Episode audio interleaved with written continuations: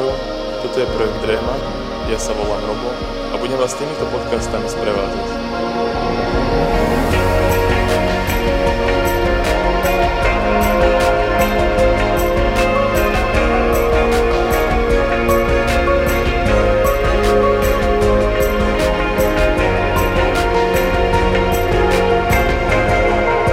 List Efezanom, 2. kapitola.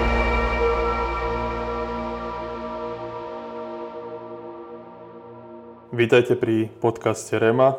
Dnes sa budeme venovať druhej kapitole listu Efezanom. Druhá kapitola listu Efezanom sa dá rozdeliť na dva pracovné odstavce. Prvý začína od verša číslo 1 až po verš číslo 10 a je to tzv. výklad o spáse alebo výklad o milosti. Je zaujímavé sledovať aj štruktúru tohto listu. Autor používa štruktúru kedysi teraz, kedy chce vlastne zvýrazniť myšlienku alebo ústrednú tému toho, čo píše. Prvé tri verše rozoberajú predkresťanskú existenciu adresátov.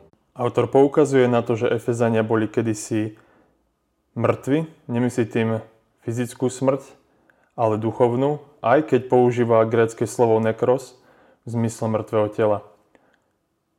Čo tým chce autor povedať je zrejme to, že tá situácia adresátov bola bezvýchodisková. Jednoducho bol to život bez nádeje, bez nejakej perspektívy, bez budúcnosti. Život adresátov bol určený behom tohto sveta. A to bola situácia, ktorá bola zrejme horšia ako ateizmus, pretože vedeli, že nejaké božstvo je a existuje, aj určuje ich život, avšak bolo vzdialené. Od 4. verša sa tak dostávame k ústrednej téme tohto odstavca, a to je vlastne milosť. V tejto kapitole vidíme aj ten známy verš, známy citát, že milosťou sme spasení. Autor práve na základe tej predošlej skúsenosti adresa to chce poukázať na tú veľkosť toho, čo priniesol Kristus do ich života. A tu sa stretávame s odvekým problémom kresťanskej viery a to je otázka, či sme spasení na základe milosti ako Božieho daru, alebo tam hrajú rolu aj naše skutky, naše, náš výkon a respektíve to, čo robíme my.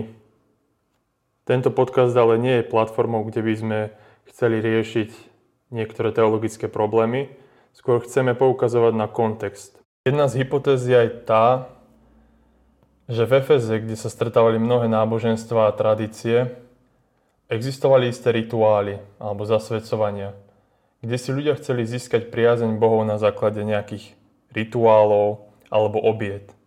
Práve preto autor tohto listu chce poukázať na to, že v Bohu sme spasení milosťou, čiže nie na základe našich skutkov, ktorými by sme si získavali jeho priazeň, ale je to čisto jeho iniciatíva ku nám.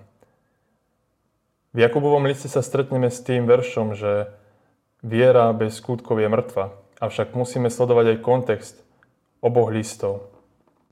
A teda môžeme povedať, že tento odstavec do 10. verša chce poukázať na to, ako adresáti žili pred Kristovým príchodom, že ich situácia bola bezvýchodisková, bez nádeje, že boli mŕtvi, avšak sú spasení na základe milosti skrze vieru.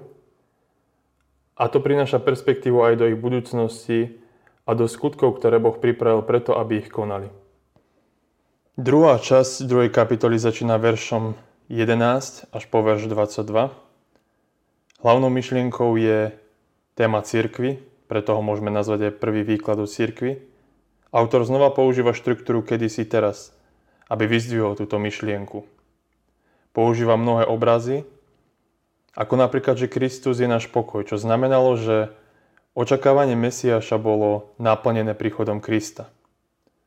Jeho príchod na tento svet charakterizuje príchod jednoty a pokoja, ktorý sa prejavuje v tom, že Boh sa približil nielen vyvolenému národu, ale aj pohanom jednota, krása a harmonia, označovalo aj v antickej filozofii niečo božské. A teda vidíme, že autor práve na základe týchto obrazov chce poukázať, že jednota, krása a harmonia pochádzajú od Boha.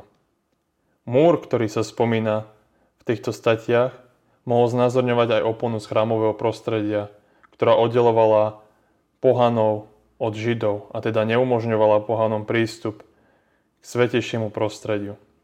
Zároveň sa ale predpokladalo, že kozmos bol rozdelený múrom. A teda vidíme, že tento múr bol Bohom zničený. A tá Božia iniciatíva sa prejavuje v tom, že, že prichádza k človeku aj napriek predsudkom, ktoré mali voči božstvu a voči Bohu samotnému. Zároveň v týchto statiach vidíme mnohé obrazy o cirkvi. Mohli by sme povedať, že sú to najlepšie obrazy cirkvi, aké vôbec existujú. Obrazy ako Božia rodina, stavba alebo dom. V 21. verši vidíme, že celá stavba rastie v Kristovi. A tým autor chce poukázať na to, že iba církev, ktorá rastie, je církvou Kristovou. Môže sa zdať, že autor bol veľký idealista, ktorý žasol nad tajomstvom, ktorým je církev. Avšak jeho predstava o cirkvi môže byť ideálom aj pre našu dobu, ku ktorému môžeme spieť. Metafora chrámu, ktorá sa nachádza v týchto veršoch, chce poukázať aj na to, že cirkev nastupuje na miesto chrámu, ktoré už bolo zrejme v tej dobe zničené. A teda cirkev je všade tam, kde sú prítomní kresťania.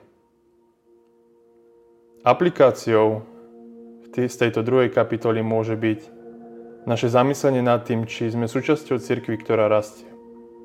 A ak nie sme súčasťou takej cirkvi alebo spoločenstva, čo môžeme urobiť, respektíve čo môžeme priniesť, aby miesto, v ktorom sme, v ktorom žijeme s Bohom, rástlo.